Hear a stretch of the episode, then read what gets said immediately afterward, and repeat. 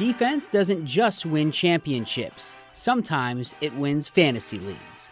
And their defensive line, especially the interior, is getting better. Digizua, Watkins—they're they can rotate guys in. So he isn't really a tackle heavy guy at this point, but he's a top 15 linebacker to do those big plays over the past four weeks. This is the IDP Heat Seekers.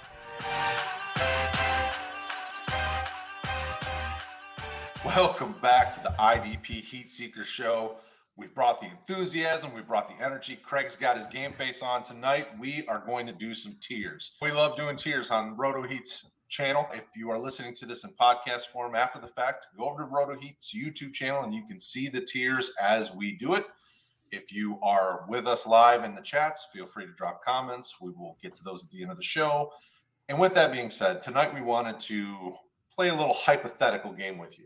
So, based on rotoheat.com IDP rankings done by this dynamic trio of individuals, we are going to take about the top 15, 16 names and we're going to try to project where we think they're going to go in rookie IDP drafts. So, whether the first round, second round, third round, fourth round, fifth round of the upcoming rookie draft, not NFL draft, but rookie drafts.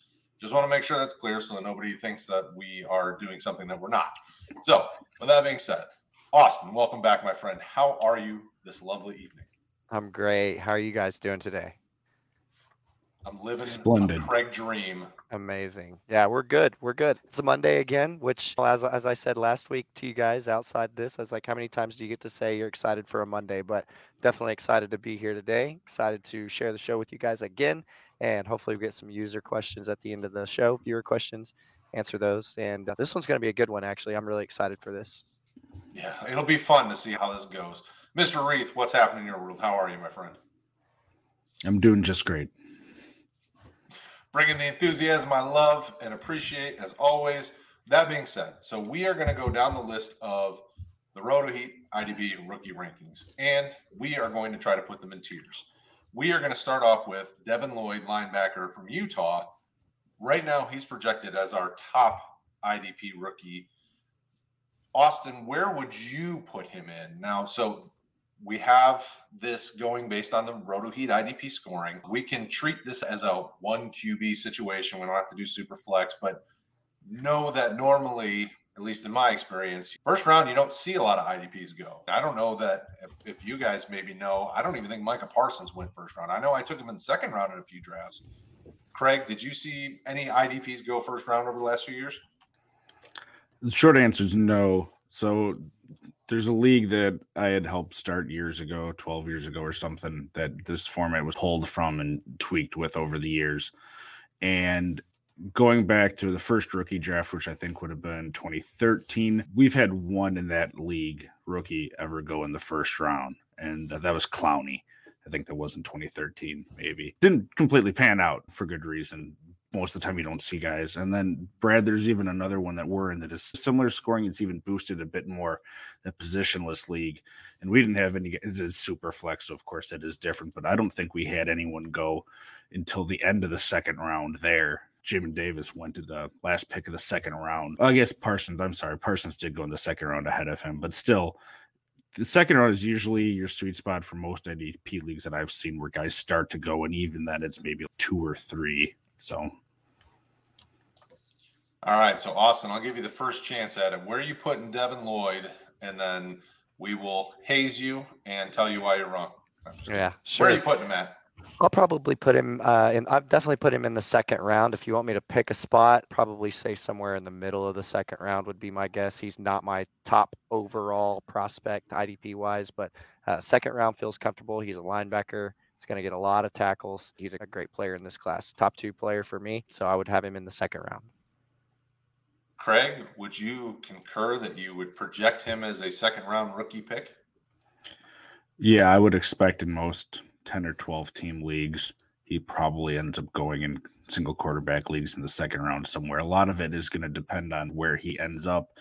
Brad prefaced it a bit draft capital and then team landing spot will matter for these guys. But for someone who's projected to be in that middle to late first round of the real NFL draft, you'd expect him to get immediate playing time or maybe a little bit into the season start getting that, and people are going to see that and fall in love with that. We know linebackers usually the top guys drafted, so that sort of area makes sense to me too. Yeah. Is so in just to play a little devil's advocate, is there a situation where you see a, a guy like a Devin Lloyd or, or any of the top backers, Nakobe Dean, uh, Christian Harris, any Chad Muma, any of the guys that we think are probably first, second round picks? Is there a situation where it goes to where you're like, oh, I'm not drafting him second, third round like, like I thought? If he goes to a team that doesn't seem like a scheme fit, is there a situation, Austin, where you wouldn't take one of these guys as high as you would as you're even projecting with Devin Lloyd? Yeah, I could see moving them down or around if if they're in a scheme that I, I don't really care for, or if maybe we know in this case, Devin Lloyd, if he's a middle linebacker, he goes to a team where they've got an established middle linebacker like a Roquan Smith. I don't know why that would happen. It wouldn't make a whole lot of sense for any team to draft somebody like that and then have them sit behind somebody of that caliber. But in that situation, of course, I could see maybe drafting them one or two rounds later for sure. It's possible. Okay. Mr. Craig, number two, Nakobe Dean, linebacker from Georgia. Is he another second rounder? Is he a third rounder? Where are you putting him at? It's probably about the same sort of situation as Lloyd is. And those are two, generally speaking, linebackers that you see, not counting edge guys, I'm talking about linebackers that you have going in that first round in the NFL draft. So again, it's the same sort of situation where he's probably going to be getting that draft capital. Someone's going to take him in the second round. And I, unless something again crazy happens between now and then, I think that's the right spot for him. But this is probably, if we're just talking about straight linebackers, the only two that I would have in that second round. And and these are considerably different styles of linebackers. Lloyd is 6'3, 240-ish range. Nakobe Dean's what six foot or under, depending on what you look at. And in the 220 range, it, it, very similar question to Lloyd does Dean go somewhere that doesn't fit his profile and his play style? And we know coming out, he was he's a firecracker, very fast, very sideline to sideline. Is there somewhere he goes that scares you away from drafting him in the second? You could craft any sort of situation for somebody to go a place where I wouldn't feel as comfortable drafting them, but someone's going to end up taking them in the sort of leagues that we're talking about here, especially with what feels like this many questions about some of the offensive positions. I think you're going to have guys, especially in non superflex leagues. I usually see a couple quarterbacks go in probably the second round. I think you're probably going to end up with fewer of those if you're in an IDP league. And I'm not saying it's going to bump these guys up to the start, but I think you'll see even more at the tail end of the second round when there's closer to balanced or higher scoring IDP leagues that you're going to see more of those guys jump up into the second round. So someone's going to end up taking them in the second round in most of these sort of leagues, is my guess. So, follow up question with these two is there a spot within the second round? Like, So, are there offensive players that you think, you know what, I'd probably rather this, these two linebackers than X guy we think goes in the second round, whether it's one of the wide receivers that's injured that's slipping, like a Metchie, or one of the running backs that that is we're not sure about, a James Cook or somebody like that that's in the second. round. Who is there somewhere there a sweet spot for you guys where we would want to start targeting because some rookie drafts are going to happen pre NFL draft. Austin, I'll start with you on that. Is there a yeah. place in the second round where you think these two linebackers are their sweet spot to start considering taking them in an IDP situation? Depending on the, the depth of the league, 10, 10 teams, 12 teams, I would say ye- yes, there is a sweet spot. And for me, it's pretty early, actually. I could see myself going to Kobe Dean at 201 honestly. I, I like Nakobe Dean. I think he could leapfrog Devin Lloyd in the rankings. I think he's uh, a phenomenal linebacker. I like what he does. I like his ability to cover, his athleticism, along with his ability to, to make plays, uh, tackles, things like that. So I definitely uh, could see, I could see Nakobe Dean going early in the second round in the top three, four, five spots easily. And then Devin Lloyd, a similar situation. Really, it's all about which one you like. What about you, Mr. Craig? What do you think about that? Yeah, I for me it really depends on the team that I have. If I'm a team that's gotten it through a trade or something where I'm weak at linebacker, but I'm set at offense and I don't end up liking positions that a lot of these offensive guys go and he goes to a great spot, I certainly wouldn't be opposed to it. Um, I think it really just depends on how you look at your team, like I said, but then also how you go about the general position. I've strayed away from drafting linebackers early on myself unless I really feel they're in a perfect position because I think you see a lot of situations, even this you know pasture you can with a lot of the top guys taken in the NFL draft. They don't have that immediate playing time necessarily, and then you can probably get them. I shouldn't even say probably, but you may be able to get them for cheaper than what that initial investment is because the shine wears off. They don't play as much. Guy that took him sees the nice, nice, nice new shining bright light somewhere else off in the distance, and you can get him a little bit cheaper. And I'm not saying that's always going to happen, but we saw it with guys like Devin Bush, where if you even just waited a year, you probably could have gotten him cheaper. And if you still believe in him, you can get him even cheaper now, I would think, because he's not going to cost you, you know, a high second round pick anymore. I don't think in most leagues. So it really depends on how you go about it. But linebacker is something I tend to wait on more myself because I think if you're not getting a surefire guy with that top 10 potential and you're sold on it, you can get fill-in guys cheaper at linebacker than other positions, I think. Can't argue that. All right, Austin, back to you. Potential top two pick in the NFL draft, Aidan Hutchinson. Where do you think he lands in a, in our upcoming rookie drafts?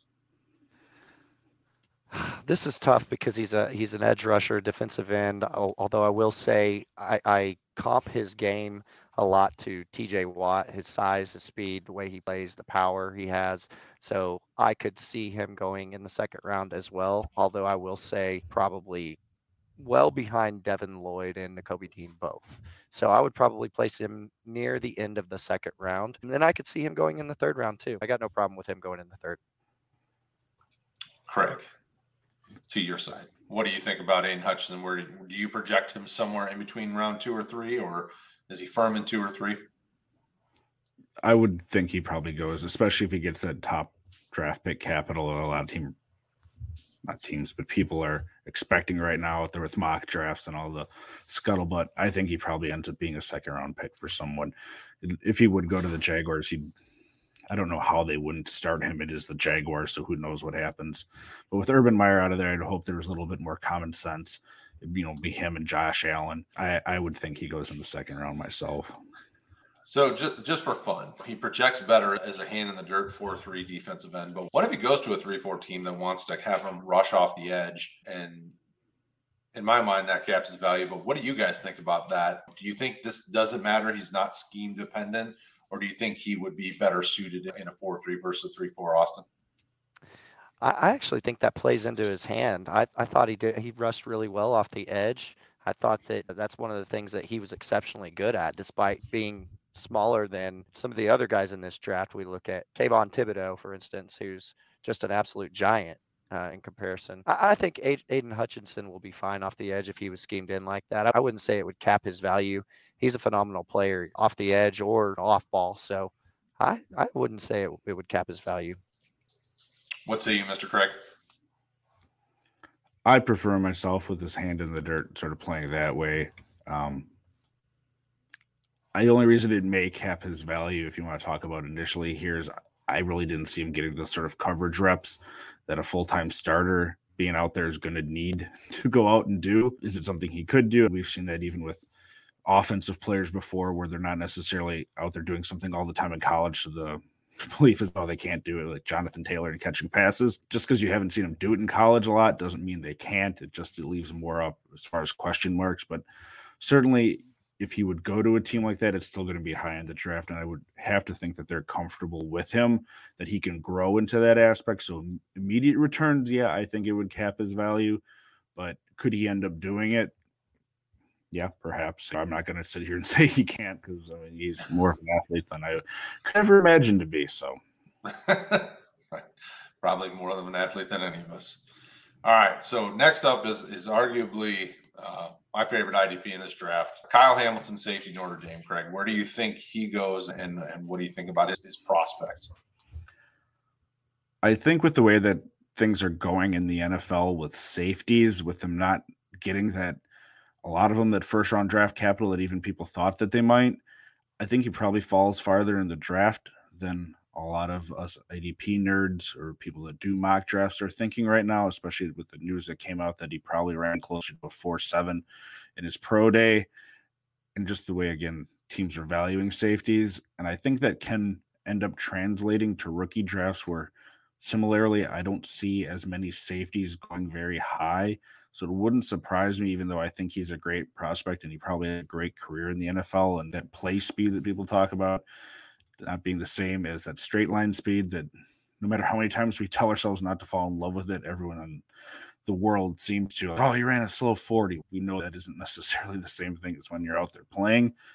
Draft wise, I think he probably ends up being like a third round pick. Yeah, he could sneak into the second round, but to me, I'm thinking he's probably a third round pick for our drafts.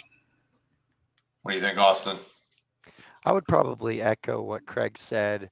And the testing for me, based on what I saw on film, didn't take a whole lot away from him. Yes, you would have liked to saw him test better, but I will say I'd like to see safeties that are able to play more in the box. His size does concern me. He's very long and uh, tall, but he, he's not very thick. And we saw him make some tackles and make some plays and things like that. He he does seem to play physical at the college level, but I like to see how he does in the pros and how some of that translates to the pros. I could see him being the type of safety who does is a ball hawk. He has great ball skills and he could get some interceptions and create some turnovers and things like that. Maybe score some points that way versus being a tackle heavy guy. However, I'm not going to invest a lot on a safety without knowing for sure that he's that guy. So, with some of the reservations that I have with Kyle Hamilton, I would say comfortably in the third round uh, is where I would place him.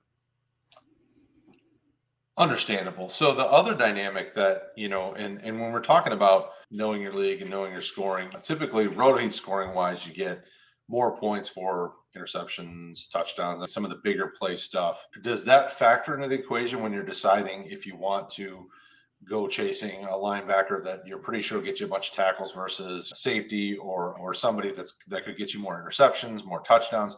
Does that factor in a lot for you, or do you want to go with a safer floor when it comes to IDPs, Craig? Both, which I know isn't a, a good answer for safety. So I like I like players that are ball hawks. I've I've always liked guys like that. And to me, go back Honey Badger. He's a guy that he didn't go crazy high in the NFL draft because of issues, and he also sort of fell in rookie drafts. Guy this past year, Jevon Holland. I felt that way about him. Andre Cisco, who we didn't really see a whole lot this year, had that same sort of level in college, but even uh, two years ago, I think. Antoine Winfield Jr. I remember when we were doing our rookie stuff before, and I was the highest out of the three of us at that time, the other guy that was on with us and you and he had questions about his size and all that. And I said, look, he makes plays. He has that pedigree. He knows how to track to the ball. And even if he doesn't get you an interception, passes defended will get you points. It's, the same as a tackle. So there's value in that. So I do like guys that are ball hawks, but I don't think he can sit there and project, oh, he's going to be an interception machine because it's just so highly variable for most players. And even the good players that do get you interceptions, it varies a lot from year to year. And I don't think you can really count on those points by and large. What say you, Mr. Austin? Yeah, I would agree with that, and I would I would just also say that we're talking about the NFL. These guys are playing against the elite of the elite at quarterback. It's really hard for me to to say, yeah, this guy in college he generated a ton of turnovers. He's going to go to the league and do the same thing.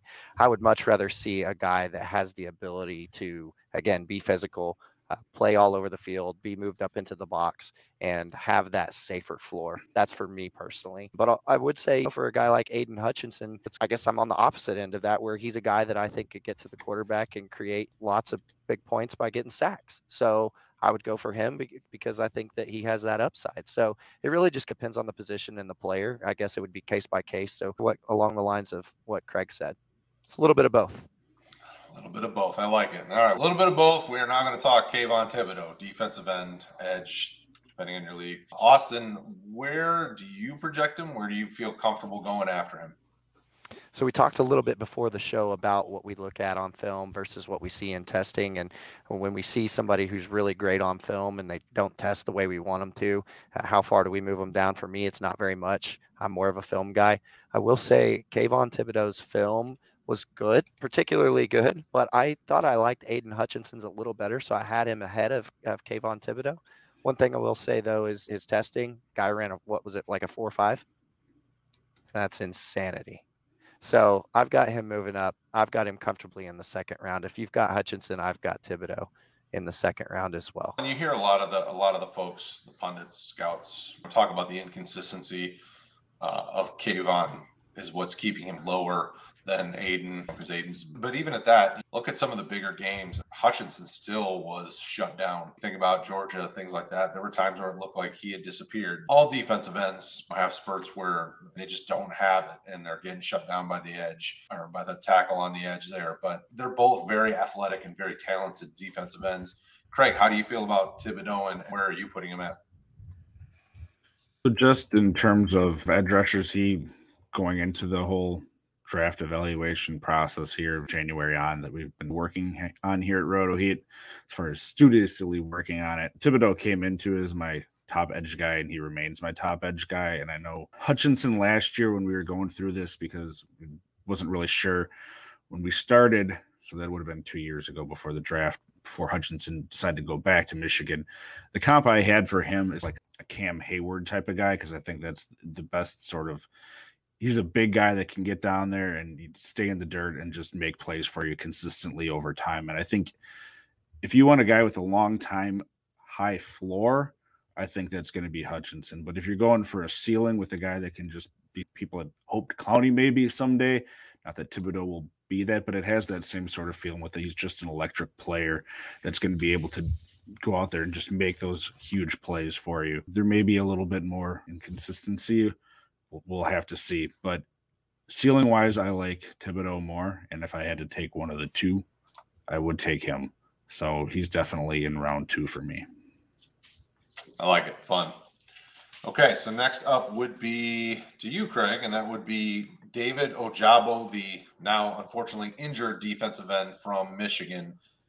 Does he slide in the NFL draft and in rookie drafts in your mind? It's all speculation because we don't really know what teams are thinking, but based on the rumors that get spilled out and the secrets get leaked and all that sort of stuff. He probably was going to be in the top half of the NFL draft, and now it sounds like there's a good chance he could slide into day two.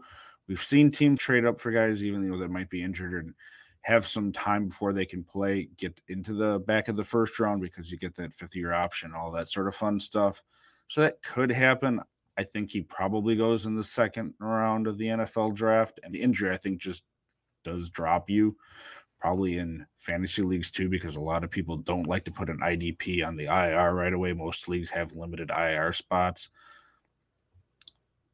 Third, fourth round, somewhere in there. I mean, if I was a contending like team that didn't really have a lot of holes to fill and I could stash him on IR and be fine with it and hope for the best, I'd probably be fine taking him in the third round. But I probably wouldn't take him in the third round myself at this point in most leagues. Austin, what do you say about that? I'm glad you agree. I'm right there with you. Fourth round for me, although I will say he's a guy that could have a great return for you if you're just patient enough. Take him in the fourth round. He's the one guy on this list that I think could give you the best return if you ask me to just pick one. Despite these other guys that we've talked through so far in this episode, they're all elite talents, should project well to the NFL and translate well. But David Ojabo is a guy that you can get later and could give you a really good return on that investment. So I've got him in the fourth as well. I think the injury definitely does hurt him, not only in the NFL draft, but certainly in fantasy drafts as well. Yeah, he's in in just to add on to what you guys are saying. In my mind, he was one of those guys that I probably even I don't want to say even before the injury, but probably even before the injury, because a lot of people are projecting him a, a three, four outside linebacker. And when I look at the teams and the needs, I was okay even letting him slide even further. Quite honestly, if you went to a team as a three, four edge guy, I probably wasn't going to draft him this year just because they were going to need to get him up to speed because he spent all of his career, a little bit that he's been playing edge rusher with his hand in the dirt and not standing up. And, and it may not be that big a difference, but it's enough of a difference that I would rather let him struggle as a rookie or you know a second year guy and then try to buy him on the cheap instead of wasting a draft pick when I could take a flyer on a, a wide receiver running back, throw him on the on the taxi squad and see if they blow up. So I'm with you guys. I was as, I was, as we were prepping, I was probably putting him fourth, fifth round was in my mind. So the Michigan guy doesn't have faith in him. That makes me feel great. Michigan's been up and down in their producing of people. I believe in Kwity Paye, so I still think there's something there, but hasn't really been healthy enough to show much. And, and even Aidan, I like Hutchinson a lot. I think he's a safe floor play of the two edge guys. Even at that, I would rather uh, let somebody else take the chance on him if my roster even is remotely fine at, at defensive end. So On one Wait hand, if the- you think, um, I was going to say, on one hand, if you're in your draft and you think Ojabo is fourth round is going to be overdrafting him, and, and if that's your evaluation, your personal evaluation, then wait till the fifth and see if he's there. And then if he is, and you're able to get him, and you're happy with that, then be happy with that. So I could see it on both hands. Like on one hand, if you're gonna, if somebody's gonna overdraft him compared to where you have him, let him do it. But if he's there and you got him in the fifth, take him in the fifth and run with it. What were you going to say, Craig? Was gonna say, yeah, Brad, you're just gonna wait for that Rashan Gary third year breakout for Ojabo and then try to get him. We'll keep waiting. All right. So, Austin, it is back to you, and it is Chad Muma, linebacker. What what do you make of him? This is the the, the Craig Reith special here. Uh, special player, special talent. Is he a high draft pick? Yeah, he's got a high motor. He's a special talent. He he racks up the tackles. He seems to always be in position. He's a high football IQ guy. I would have him in the third round. I really like Chad Muma. You talked him up, and then you said, "Yeah, middle of the draft." Yeah, the second round for me, as far as IDP goes, is really reserved for the elite of the elite. I would say you're probably overdrafting him, taking him in the second, but in the third round, he's a guy you should be pretty excited to, to land if you don't land one of the top two linebackers we've already talked about. Craig, do you agree? Third round. Yeah. I And the, the follow up description question: is, is this the next Anthony Barr as well? To you, Craig. no. Although the whole thing about Anthony Barr really are you going to go to a team that's going to utilize you and not misplace you for most of your career? I think Anthony Barr, if he goes to a different team and he isn't just shoved there as a three-four sort of mm-hmm. you know outside guy on the Vikings, he could have had a very different career. He was he was a smart, athletic guy that to me he was miscast, and you know now most of his career is behind him. So could that happen? That certainly could. But the the sort of high effort guys that may not you know be the most talented with their God given gifts and all that sort of stuff, like Muma. Sometimes it feels like they get forgotten because they're not as flashy. And he went to Wyoming. It's not one of these big crazy name schools where everyone's seeing him week in and week out. So I certainly think you could end up getting a value with him in the third round there. Yeah. And I think that is the sweet spot for him. Yeah, linebacker is a fun position in, in fantasy to draft because if you if you hit on one in those middle rounds, and that could return a huge return on the investment for you. And Moom is one of those guys that feels like they could be that next huge return on the investment type player. He Um, reminds me, and I know like size wise and all that, it's not the same, but he reminds me uh, years ago of Chris Borland, who Oh, yeah. from out of Wisconsin, who didn't play very long because he decided uh, the CTE Retired, wasn't yeah. worth playing. But a guy that I think he was taken in the third round too, that just ended up being 49ers, an yeah. amazing linebacker for two years or whatever. And he had a great career out of him if he kept playing. But that high effort guy that is just smart and knows where to be and knows how to play the game. Yeah, for sure. All right, Mr. Austin, back to you. Jaquan Brisker, safety, Penn State. What do you think about him? Where are you putting him? Yeah, Jaquan Brisker is a, a really good safety in this class. Obviously, not our top safety. I don't. He's probably third on our list uh, that I have. So, yeah, I'd probably say third or fourth round for me. Depending on where he goes, he'll get decent draft capital for a safety. So, depending on where he goes in the draft, third or fourth round, I'll say fourth. Craig, what do you think about that? Are you are you leaving him in the fourth round or are you chasing him somewhere earlier? Yeah, for these safeties, landing spot and potential playing time is going to matter so much. We saw it last year, especially with a lot of safeties taken in that sort of second and third round, and how many of them ended up being really relevant for fantasy football purposes this past year and getting playing time. And there was like one safe, well, two. You got Holland, who actually played and did well, and then Tre'von Moehrig, who played a lot, but just with how he's used in that Raiders defense, he didn't get a whole lot in terms of fantasy points and the rest of them just didn't play a whole lot and when they didn't do a whole lot. So I think sometimes there's a lot higher of a learning curve for those people. And I like Brisker. I think he's I don't have my rankings memorized. Everybody can go send me hate mail on Twitter or something about it. I think I have him as my second safety, so I do me second or third. But He's yeah, your second, mm, he's your second safety. not being completely sure how all this stuff pans out, I'd probably be comfortable in the fourth round. Yeah, Brisker. The funny thing is, he's not. He's our second or third or ish safety when it comes to our rankings, but he feels like the one that when you watch, when I or at least when I personally watched him, feels like the one that could be the best one in this class, just because I feel like a team could use him as a nickel corner and a blitzer and in coverage. And man, he feels very like he's not scheme. And I don't want to say any other guys are scheme dependent per se, but he feels like one that you can use all over the formation and has shown enough speed and enough intelligence to, to just be a do it all guy. So every time I look at my records, I'm like, Kyle Hamilton is still my favorite safety in this class. But then I keep going, man, Brisker really needs to be in that conversation as the best safety in this class because I think whatever team gets him could start him day one and do all sorts of stuff with him and, and he'd be successful. Get you sacks, get you interceptions, get you whatever. And it's man, I feel like we're sleeping on him, but we're not really sleeping on him because we still have him as one of our top safeties. So we're thinking fourth round. Well, the other thing to remember, Hamilton could be the best safety in terms of NFL career and accolades and all that when all is said and done. Well, Brisker could still end up being a better fantasy player for the first three years of their career or something like that, too. We see, especially in secondaries and maybe more so with cornerback, but just because you're one of the top players at your position doesn't mean you're necessarily going to be one of the top fantasy players. And I think mm-hmm. linebacker, defensive end, you usually see more of a correlation where secondary, you don't necessarily see that. It, it's worth monitoring, yeah. Yeah, last year, Andre Cisco and Richie Grant were those guys that I thought were just exceptional talents that you wouldn't have to overpay for. And you saw how those panned out. They you know just didn't get enough playing time didn't get enough opportunity so you got to wait for them. And that's not necessarily to say that uh, they were bad picks but because they still have time to develop. But what i will say is that if i'm forced to choose between third or fourth round i wouldn't tell anybody to overpay. Draft them where you're comfortable and keep in mind that sometimes with the secondary players they don't always just jump right into the starting roles.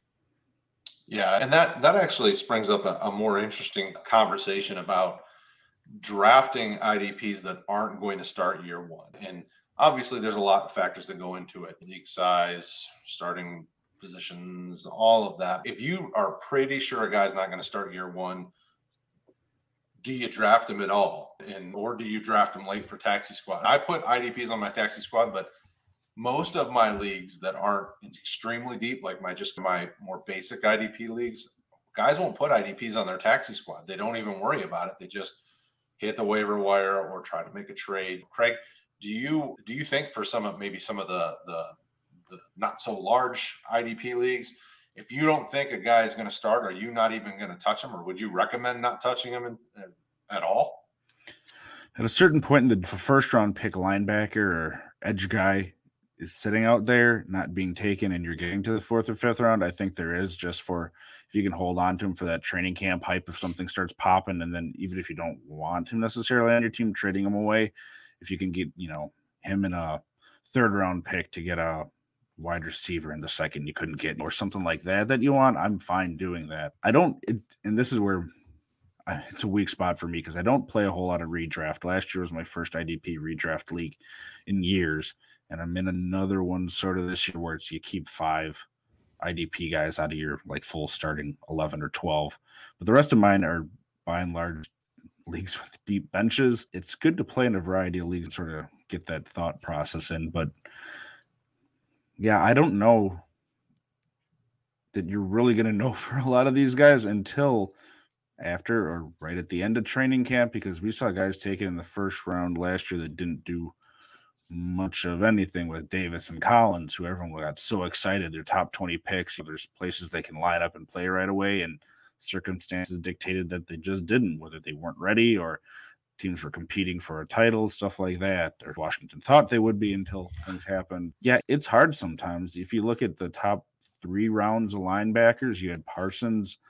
Bolton, Diablo towards the end of the year, and then JOK when he was healthy for the second half of the year. But besides that, out of what you had eight sort of inside ish if you just want to group those guys, non edge linebackers, and you had three of them really make an impact. That's rough. So, yeah, absolutely. That that really does mess up your rookie draft if you're banking on these guys giving you value when they don't. Uh, Austin, I'll throw that question over to you. Is there a point in the drafts where you're like, you know what, I'm just going to let these guys go and not even worry about it because I don't think they're going to play, or do you, you know, like Craig, throw them on your tax squad, hope they pop, and trade them off? Yeah, the short and sweet of it would just be it's all based on evaluation and probably position. I'm glad Craig mentioned Zaven Collins because I think he's a shining example of a guy that ended up in a spot who didn't get as much playing time as we had all hoped and probably got overdrafted based on his playing time in year one. However, I will say if you've got Zaven Collins right now, you're probably feeling pretty good heading into year two, hoping he'll see some more opportunities. And he's a great player. So, you know, when I look at guys like him, or like I mentioned, Richie Grant, I had mentioned Andre Cisco, who was a personal favorite of mine. And those evaluations to me, I, I really liked those guys. But if your league is not deep enough for that, I would not recommend drafting those guys. I would certainly recommend uh, waiting on those guys and maybe picking them up for a lot cheaper. Uh, maybe taking a flyer on a receiver or running back who may pan out for you. So that would be my recommendation. I like it. All right, Craig, to you, George Karlaftis, defensive end from Purdue. What are you doing with him? Where are you putting him at? He's more of a old school throwback type of edge player where I think he kind of needs to be down there as a defensive end. I don't think there's probably a whole lot of movement for him to be an outside linebacker, probably even kick inside. So I think his position out of the people we've talked about is really set. If you had to pick one of them, he probably falls to the fourth round for me. It's one of those things, excitement, and then I also don't necessarily see him getting the draft capital and that starting position that's going to excite people right off the bat. And for me, where I'd be comfortable taking him is probably the mid to late fourth round. Yeah, I get a very like Jared Allen, hardworking, everyman type vibe from him when I think about what he can be at the next level. He's going to come in, he's going to give you everything he got and in the right scheme, that'll probably give you a really nice, productive defensive end. Uh, that doesn't always work out that way, but that's where I'm at with him. Austin, what are you? Where, where are you at with Karlaftis? Is he a fourth rounder for you too? Probably a solid fourth rounder, I would say. He's going to get the draft capital, I would think, to put him in a, an immediate role. Uh, defensive end, especially, is hard to come by. A guy like him, as talented as he is, as strong powerful as he is off the edge. He's a great run stopper. He should be able to get to the ball, potentially even to the quarterback. He's not as fast as some of these other guys and as athletic, but very powerful. And he should see a starting role. But yeah, he's a traditional defensive end, and those guys typically have less value for me. So I would say fourth round. And if you want to go later, maybe you can get him later. But fourth round feels pretty comfortable. I like it. I like it. If I if I had to throw out a comp, because again I hate comps, but I know people love them. A more relevant one than Jared Allen, perhaps. I mean, like Sam Hubbard is what he feels to me, where he's at.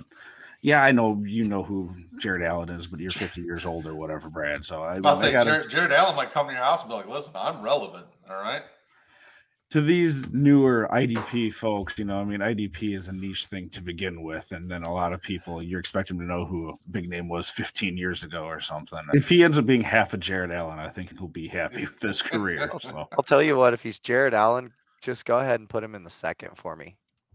Jared well, Allen was but, able to get to the quarterback as well as anybody. well, remember, it took him a little bit of time. He wasn't an immediate yeah, that's true. thumper. It took that's him true. a minute. Fair enough. So where are you taking Jared Allen in this draft, Brad? I'm not because he's what 50 years old now. So I don't want a 50 year old defensive end on my team.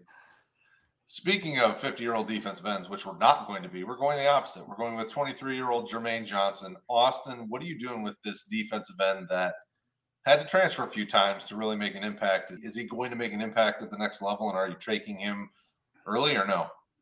He's really talented. He should get good draft capital as well. Good uh, rusher off the edge, strong. Again, he's very athletic. Probably in the fourth round for me, but I could probably go fifth round on him as well. So I'll say fifth. I'm going to go fifth. What say you, Craig? Is that madness to you, or are you fine with that?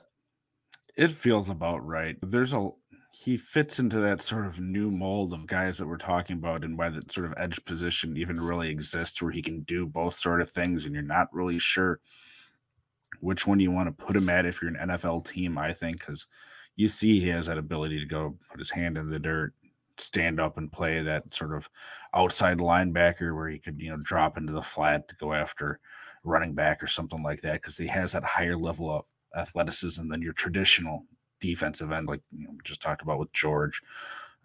it also offers more questions, I think, to me about uh, where is he going, what's he going to be able to do, and how much of an immediate impact are you going to have? Because we've seen some guys this past year, like a guy like Azeez, who fell to I think it was the second round to the Giants, and took a while for him to really get up to speed, and then he started to show some flashes.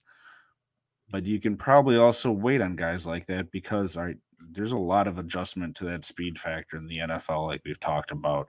So, fourth, fifth round, anything like that, it's really going to be your which one of these super athletic edge type of guys do you fall in love with? And that's probably the one you want to take a stab at in the fourth round. Otherwise, the fifth round feels right. Does this guy give you Gregory Rousseau vibes? I feel like he's except it's kind of the opposite through the draft process. So Jermaine Johnson all of a sudden showed up, Senior Bowl. Everyone got excited during the draft process, but I but I feel like this is a guy that I'm undervaluing that could make it and all of a sudden be successful year one when I just don't I don't know that I see it jumping all over the place to finally get to a spot where he could get some heavy playing time. I don't know that this guy pushes anybody for immediate playing time on a team that has a solid edge Uh, on one side and then the run stuffing edge on the other side. Like, I just don't know where this guy fits for immediate production. I'm fine with the fifth round grade. For me, it's fifth round or undrafted, at least until I can see what the NFL does with him. But Austin, is there a situation where, you know, who are you, who do you comp him to and, and what do you think of him early on? Does he push somebody for playing time quickly? Yeah, I think Rousseau is a pretty good comp for him. I know Craig loves comps as well. So I, I think that's a decent comp but yeah, I don't think I don't think Ojulari is a, a, as good of a comp. I thought Azeez was more fit for an outside linebacker than an edge rusher. Didn't really have the size to line up, as you guys said, and put their hand in the dirt, line up inside, and just go use his size to just dominate somebody. I thought where he excelled was his athleticism and power that that way, and then also just being able to be in coverage. So I don't think Jermaine Johnson necessarily has those same traits. I don't think that would be as good of a comp, but I would probably say, like you guys said, as high as high as I would take him is the fourth round, and that's just if my eval falls in love with him and he ends up in a perfect spot or a perfect scenario. But again, you just got to see what the NFL does with him in the, in the draft, what team he goes to, what that what that situation looks like, if there's a path to playing time for him, or if he's a guy that you, you may just have to stash or just not draft at all and grab later at a lower value. Speaking of a guy, Christian Harris, linebacker, Alabama, Craig. What are you doing with him? Where are you putting him at? And it is true, you hate comps. What's your comp for Christian Harris? I don't have one for him. I, I do not have a comp for everybody. Uh, I think I've used up my comp quota probably for the next month here because I don't have one for every player. Because I, if it doesn't jump out to me with a feeling of when I see a guy like, yeah, like I got, he's got shades of this or that, I, mm-hmm. I tend not to do him because I think at that point you're just you're stretching for him. Harris, it'll be interesting to see it. It feels like right now people are saying he's going to be a day. Yeah, because the draft is three days now.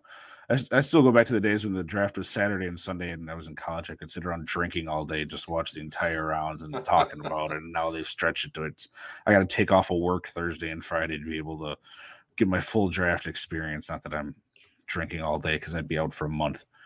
I was doing that, but uh, I think it's really going to depend on where he goes because we've even seen guys go to what feels like a good situation, like Pete Werner, and he got some playing time at the end of the year and looked all right, but just didn't do a whole lot. And before him, it was the same sort of thing with Zack Baun, where it's, oh, he went to a great situation to get playing time, take him in a fourth round pick or something like that, and it just bleh, doesn't do anything. So even if he gets the draft capital, I'd really want to see what team he goes to, and that could bump him up to a fourth round pick.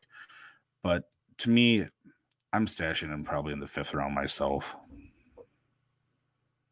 Yeah, it's tough with him. And I'm not saying I love comps, but I do try to do comps very similar where I just, does this guy look like a similar type player to give me an idea of what I'm working with or what potential could be working with to try to project what I would hope, you know, for this player.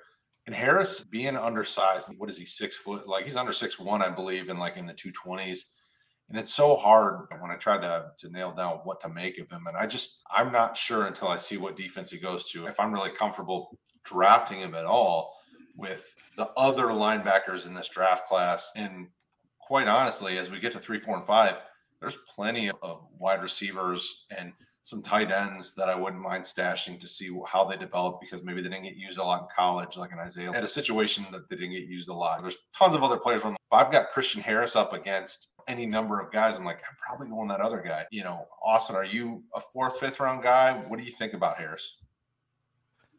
Yeah, probably if you want to give him positional value at, at just because he's a linebacker, you could potentially take him in the fourth. And if he's a guy that you believe in, I would say fifth. And I think what kind of scares me is he has shades of, and again, we don't want to use a necessarily direct comp, but he has shades of not just because he's from Alabama, Dylan Moses. Dylan Moses obviously had an injury, but he reminds me, gives me that vibe, that Dylan Moses vibe. And I'm just not sure I'm 100% in on Christian Harris. He's got some good qualities to his game. We've seen him make some incredible plays, tackles, hard hitting linebacker. He seems to fly around the ball, can move well, but he's not as complete as some of these other guys. I would say fifth round is is a pretty good area where if I could get him in the fifth, I'd probably be pretty happy with that and him being a linebacker. All right. Follow up to you. Lewis Cine, where are you sending him to? What round are you doing, Austin? So he's my second safety overall. I do have him ahead of Jaquan Brisker, although I would say this one's tough. I know. Probably fourth round.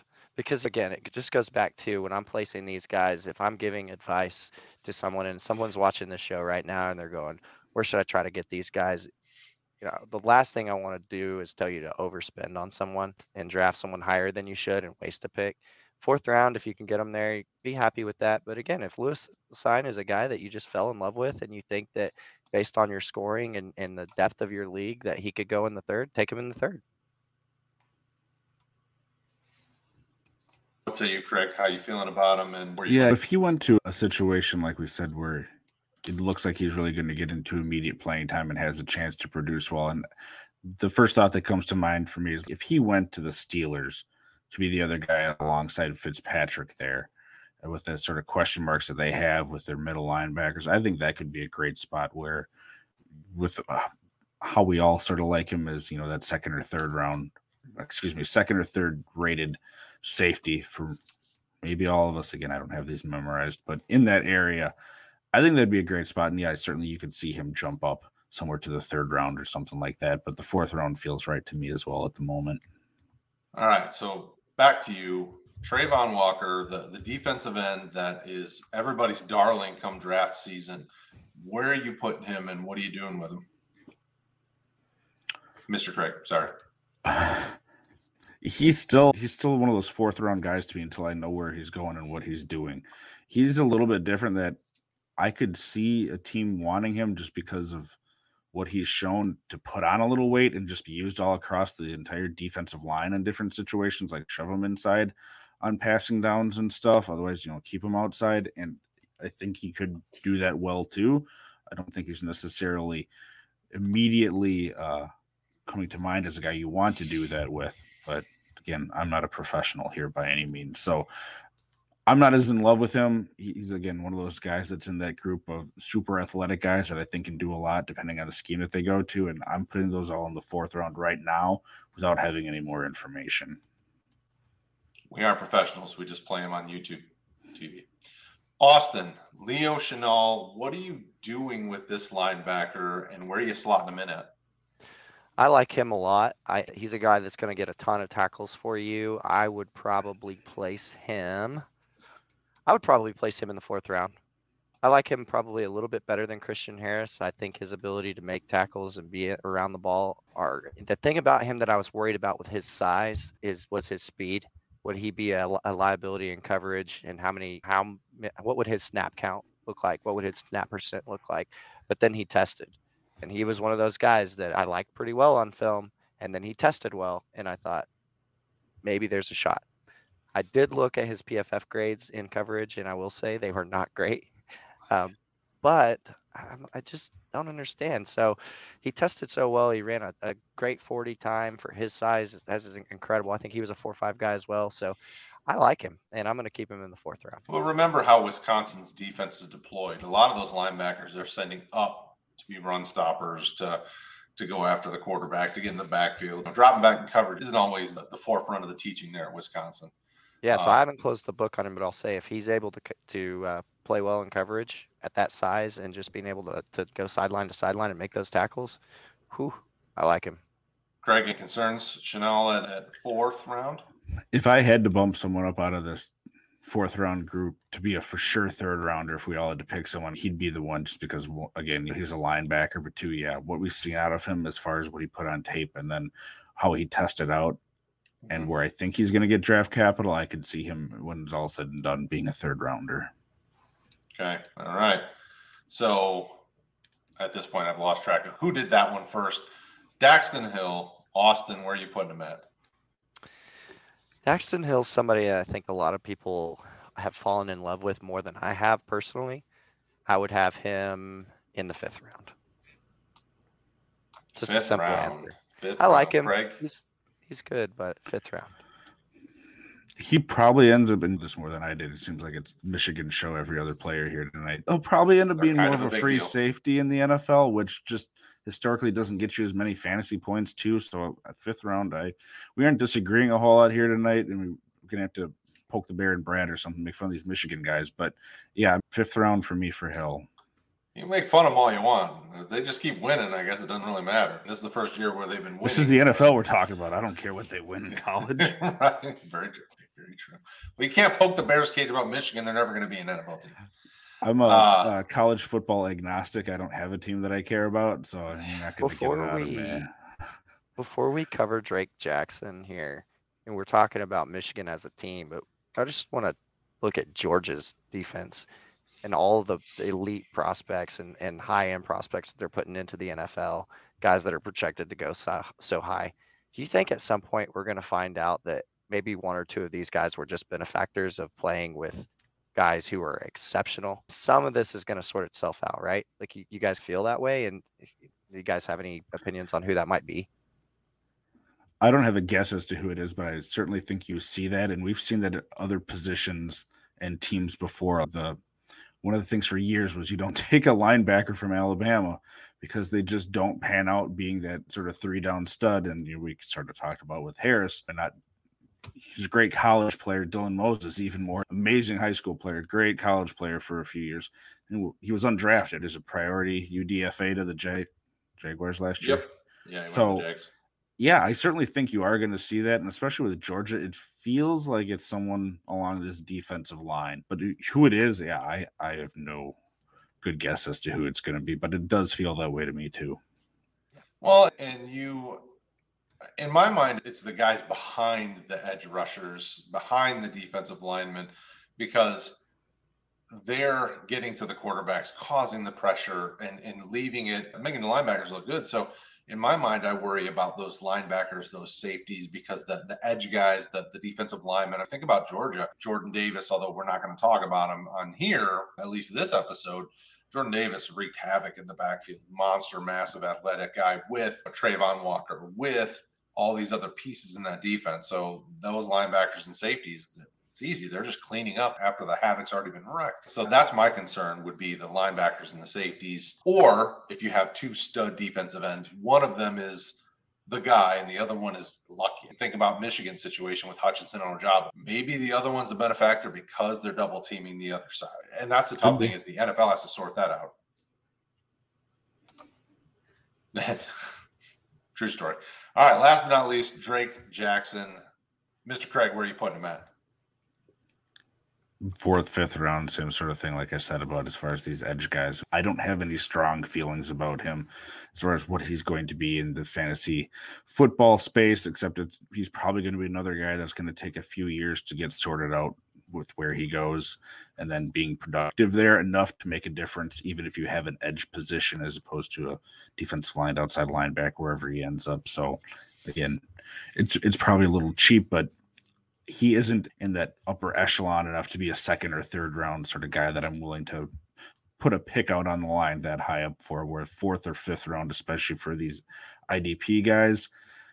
There are a lot less definitive things about him than some of these late round running backs or wide receivers where it's like, all right, this guy, he's just going to be a pass catching back in the NFL. All right, I know what his place is. I know what I'm getting with him. So, yeah, fourth, fifth, something like that. And that's the tough thing. You run into this situation where it's like when you're putting these guys up to some of the, the offensive players, which direction do you go? Jackson figures to be a, a three, four guy. And if they use him off the edge at, at six two ish, 250 ish pounds. I'm like, ah, I don't know if I love that. I would rather see him in a different spot. But Austin. I'll give you the final thoughts on, on Drake Jackson. Where are you at with him? I really liked him when I watched his film. I really liked his the way he used his hands and the way he was able to beat defenders or I guess not defenders, but offensive tackles, uh, way he was able to work off the edge and just get to the quarterback. So he's actually a guy that I was like really excited about when I watched film. I was like, wow, that was really impressive. He does play in the Pac 12. There is that. But I will say fifth round feels pretty comfortable for him. I guess if you've got Jermaine Johnson in the fifth, you probably should have Drake Jackson in the fifth. I don't see any way you could move him over Jermaine Johnson up to the fourth. So fifth round, potentially undrafted, wait and see. It's one of those guys again. We've talked already on the episode about Gregory Rousseau and how he landed in Buffalo, and all the cars just fell right for him. For Drake Jackson, I think something similar would have to happen for him uh, to even really be drafted comfortably. And if you did draft him, probably going fifth round. And Brett, you had, you had mentioned when we're comparing these IDP players to their offensive counterparts. That is something we've discussed.